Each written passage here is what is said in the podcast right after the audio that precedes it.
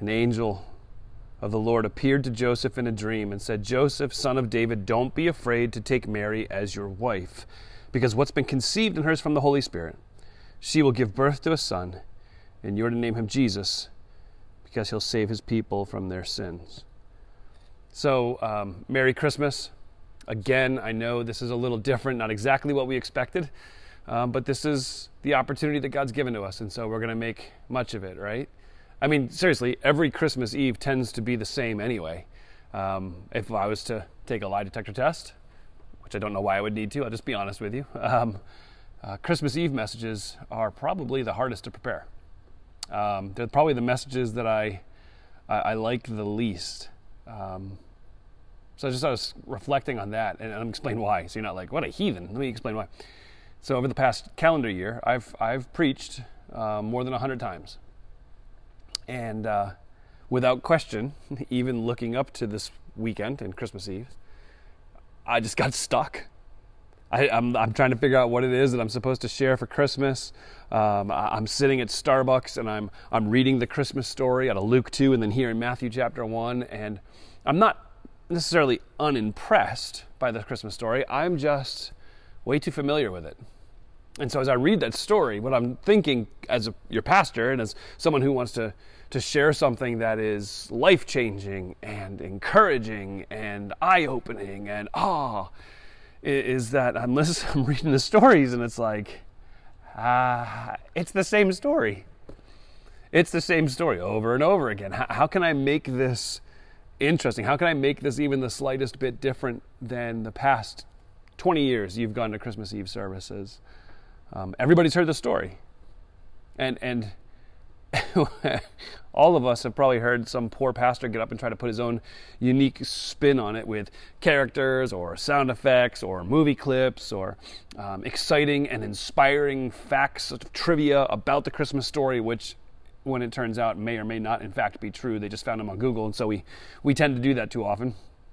Um, so, how, how can I say something that you've not heard before?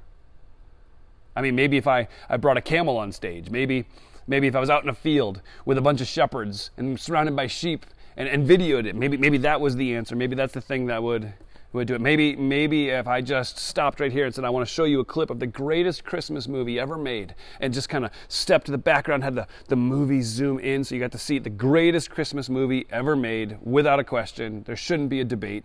Die Hard, right? I'm just kidding. I have no dog or pony in that race. I'm just just trying to kick a beehive. So, so you're welcome. Talk amongst yourselves. You can argue now if it's a Christmas movie or not.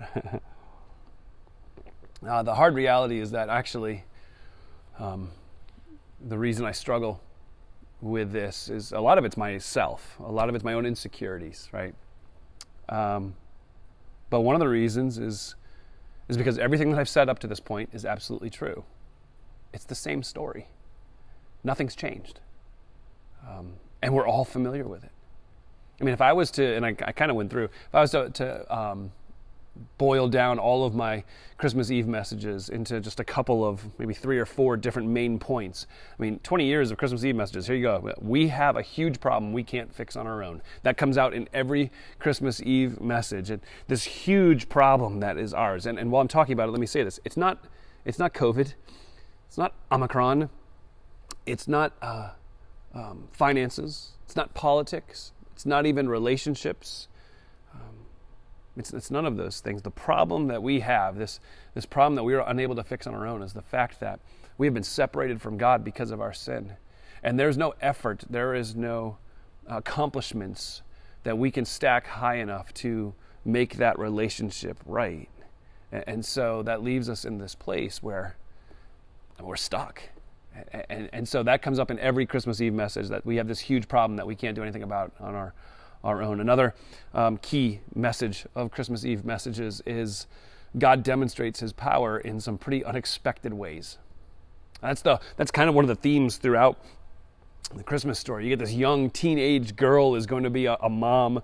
Uh, her husband Joseph, who we just read the angel speaking to, her, her husband Joseph is this unsuspecting carpenter. He's going to be the stepdaddy uh, of Jesus. The the royal birth announcement as the, the court of heaven comes in angels and proclaims with the loudest voice, Glory to God in the highest, and on earth peace, goodwill to men. Uh, declares to the shepherds, Unto you is born this day in the city of David a Savior, who is Christ the Lord. That royal birth announcement goes to shepherds, um, pretty much the, the lowest class individual at, at the time. And, and so, why would God do that? A baby I mean, we would expect God to come in and deal with the brokenness and that problem that we have with a soldier, a warrior, um, a great flash of lightning and a thunder and, and just explosions like you would see in, in, in, in, in Die Hard, honestly. Um, I think that's the last time I'm going to refer to it. We'll see. Uh, but instead, what we end up with is a baby uh, in a manger, a feeding trough.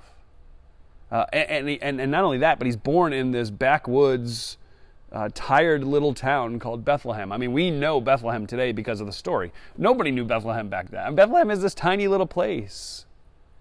God does, um, um, God demonstrates his power in unexpected ways. You trace that a little further, right, through the life of Christ, all the way up to that moment that the nails are driven through his hands and feet. A Savior crucified. You see him laid in the tomb. A Savior who doesn't even have his own tomb, his own graveyard. A borrowed tomb. I mean, what is God doing? And then, then unexpectedly and gloriously, three days later, that tomb is empty. God demonstrates his power in unexpected ways. That's, that's certainly the picture of this, uh, the picture that is in this story of Christmas. Um, the, the other point, another point, is it's not just about a baby, it's about the Savior. Uh, this baby that's born in the manger grows up and demonstrates with his wisdom and power and authority that he's the Son of God who has come to give his life as a ransom for those who would put their faith and trust in him. This, this same Jesus willingly received into himself the death on the cross to, to serve as our substitute, uh, to serve as our tribute, to, to serve as our ransom, our rescue. And then after he was crucified and he was buried and, and he was he's set aside for three days, but then he victoriously rose from the grave, proving that he is not just any man, he is the Son of God, risen with power, risen with healing in his wings. And so that's a picture of Christmas too, right? I mean, you, have got, uh, we have this huge problem we can't fix on our own. God loves to demonstrate his power in unexpected ways. And then Christmas is about more than just a baby, it's, it's about the Savior. Um, and that's the whole reason we have hope. That's the reason we have hope. And so tonight, I don't know where you are, if you're sitting at home in front of your fireplace with your family and friends. Maybe you're not able to be with your family and friends because of this most recent uh, COVID run that has occurred, and, and you're alone. You're alone, and, and, and it's, it's frustrating and it's, it's overwhelming. Let me, let me encourage you. Um, it's always been about Jesus. We, we, we quickly proclaim Jesus is the reason for the season, right?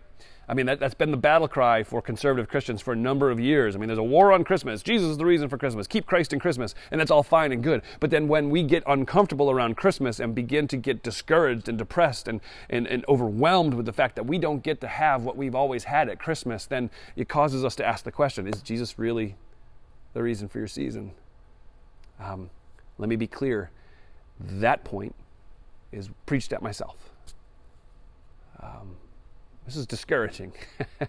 Things have been amazing and just exploding and popping, and we had uh, hundreds upon hundreds of people signed up for these Christmas Eve services, opportunities to share the gospel, and, and it looked like this was going to be the moment. And, and, and what I found after um, the painstaking decision that we made to cancel services is that my hope, my confidence, um, my joy was wrapped up more in the service than in the Savior. And so um, we have hope because Jesus is more than just a baby. And so, so honestly, as you look back over the last years of every Christmas Eve message I've ever preached, um, that's kind of it. And it's kind of discouraging that that's kind of it. Um, but let me be clear um, none of the story has changed. You, you, the message is so hard to prepare year after year after year because there's nothing new to say. it's, it's, uh, it's the same message. And, and I think that might be the point. I think that is, in fact, the point. The story never changes, and that's why there's hope for the world. I mean, I've been around a lot of people. I've talked to a lot of people. This week, I've talked to more people than I've talked to in months, and my I don't know, my, my super keen ability uh, to read the obvious that's going on behind the scenes. Um, we're living in a pretty dark day. Um, last year at this time, we just couldn't wait for the calendar to turn. And, and, I, and um, I'm guilty of it. I cautioned against it, and yet I fell into the same trap. Man, when 2021 comes, this all gets better. and in fact, uh, that didn't happen. Uh, so what was happening is I was putting my hope in tomorrow. And in fact, the hope isn't found in tomorrow.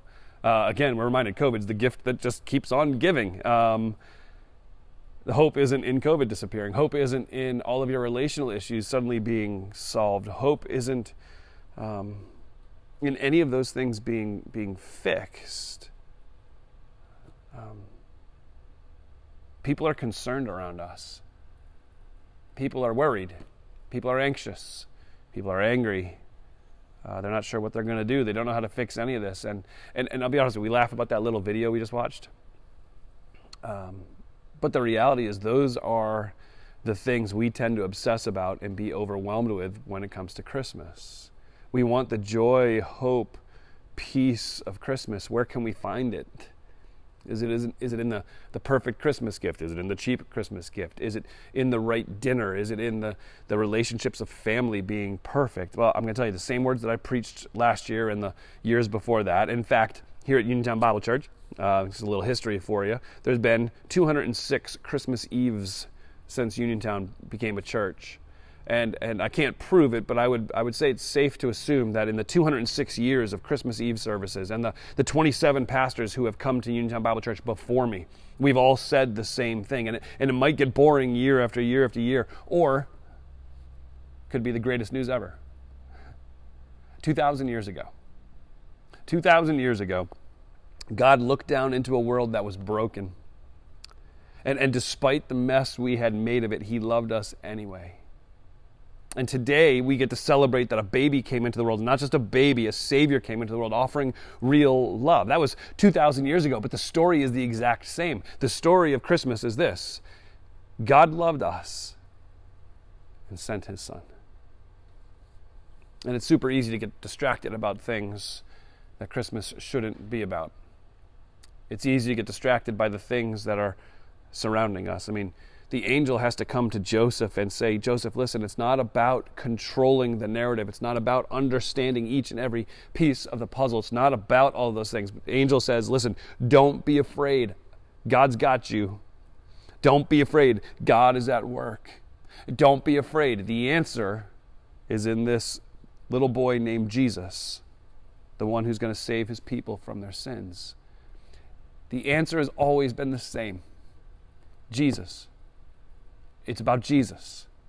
So, no matter what happens today, no matter what happens tonight, no matter what happens tomorrow, no matter what happens next week, the, the message and the theme of hope in Christmas comes down to not an event, not the warm fuzzies, not a great fireplace and hot chocolate. Those things are wonderful. Not about a white Christmas. I love a white Christmas. Not about being able to sit down. I lied. And watch Die Hard. Sorry, came up one more time. The hope of Christmas isn't in any of those things. The hope of Christmas is found in Jesus Christ, the one who was sent by his Father because his Father loved the world so much.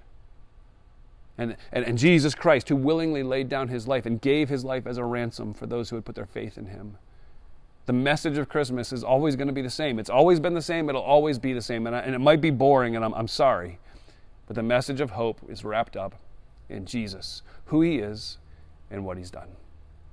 So if you're watching us tonight, you have no idea what that's about, man, we would love to help you. If you would shoot us an email at office at utown.org, we'd love to have a conversation with you. You could throw something in the comments, and that might be a little public for you, but that's okay. We'll, we'll, we'll, um, we'll, we'll treat that with care and, and, and um, integrity.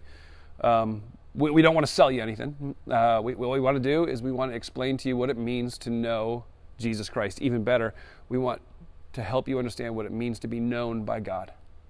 And as God looked at you, separated from Him, unable to do anything about it yourself, God looked down and said, That one.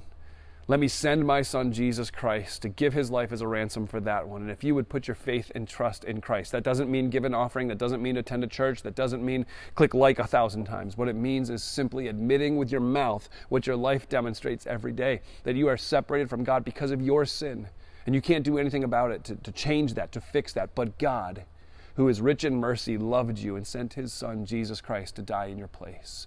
And Jesus died, was buried, and then rose again from the dead, proving that the payment for your sin was enough, proving that the check is cleared. That's what Christmas is actually all about. Spoiler alert next year's message is probably going to be the same thing. Thank God for that hope. Would you pray with me? Father, thank you for those who have jumped online to watch tonight. Thank you for the uniqueness of the situation. Thank you for um, technology. God, I thank you far beyond any of that for being a God who loves us, who cares for us, who's concerned for us, who sent his son Jesus Christ to die for us. Father, may we may we respond in the right way. May we put our faith, hope, and confidence in Jesus. I pray for those who may not know you. I pray that right now, as they wrestle in their own hearts, as your Spirit prods them and draws them to you, Father, may they yield themselves to you and put their trust in a Savior that is, is perfect and loving. And then, Father, for those of us who have known you for a long time, I pray that you would forgive us for allowing our focus to change. May in these days, these weeks, these months, our eyes be fixed on Jesus and Jesus alone. We love you and we thank you for these things in Jesus' precious and matchless name. Amen. So, thanks for being with us online tonight. Um, we appreciate you. We love you. We look forward to gathering together again. Again, just by way of reminder, our service on Sunday, December 26th, will be online only. It'll be pretty short. It'll be at 9 a.m. on Sunday, December 26th. We will not be meeting in person. Our hope, plan, and goal uh, is to be able to meet in person again come January 2nd. So we'll keep you posted on that. Love you guys. On behalf of my family, myself, Merry Christmas.